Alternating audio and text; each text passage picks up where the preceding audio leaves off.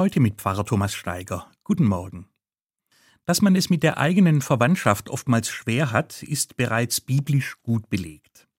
Von Jesus wird berichtet, dass er sie harsch abblitzen ließ, als seine Mutter und seine Geschwister ihn zur Raison bringen wollen.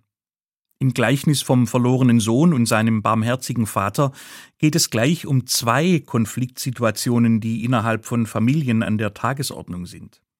Es wird erzählt, wie heftig und hässlich Verwandte oft zueinander sind, wenn es ums Erben geht. Zum anderen, wie neidisch und eifersüchtig Geschwister aufeinander schauen, wenn sie um die Gunst der Eltern wetteifern. Leider kenne ich mehr als genug Beispiele aus dem Kreis meiner Freunde und Bekannten, wo es gerade so zugeht. Auch in meiner Verwandtschaft ist es nicht anders gewesen, seit ich Kind war. Und was erfahre ich viel häufiger, als man denkt, wenn ich Menschen bei einer Beerdigung begleite? Dass die eine Tante gar nicht erst über den Tod des Cousins informiert wird, weil sie im Familienbann ist, dass Schwester und Bruder nur darauf warten, bis die Beerdigung vorbei ist, um wegen des Erbes aufeinander loszugehen, dass der verstorbene Vater in Ungnade gefallen ist und man deshalb nichts mehr mit ihm zu tun haben will. Als ob es ein Naturgesetz wäre, dass Verwandtschaftsverhältnisse schwierig sein müssen und nicht selten so verkorkst sind, dass es zum Davonlaufen ist. Warum ist das so und was kann man tun, dass es nicht passiert? Sich mit anderen zu vergleichen ist offenbar eine menschliche Eigenschaft, die nicht auszurotten ist.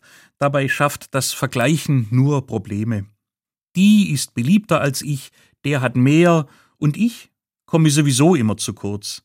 Wer so auf sein Leben schaut, muss auf andere wütend werden. Je näher einem jemand steht, desto niedriger ist die Hemmschwelle, den anderen das spüren zu lassen unter Geschwistern fallen schnell böse Worte. Und weil man sich seine Verwandten ja nicht aussuchen kann, kann man sie genauso gut gleich ablehnen und sich Freunde suchen, die man mag.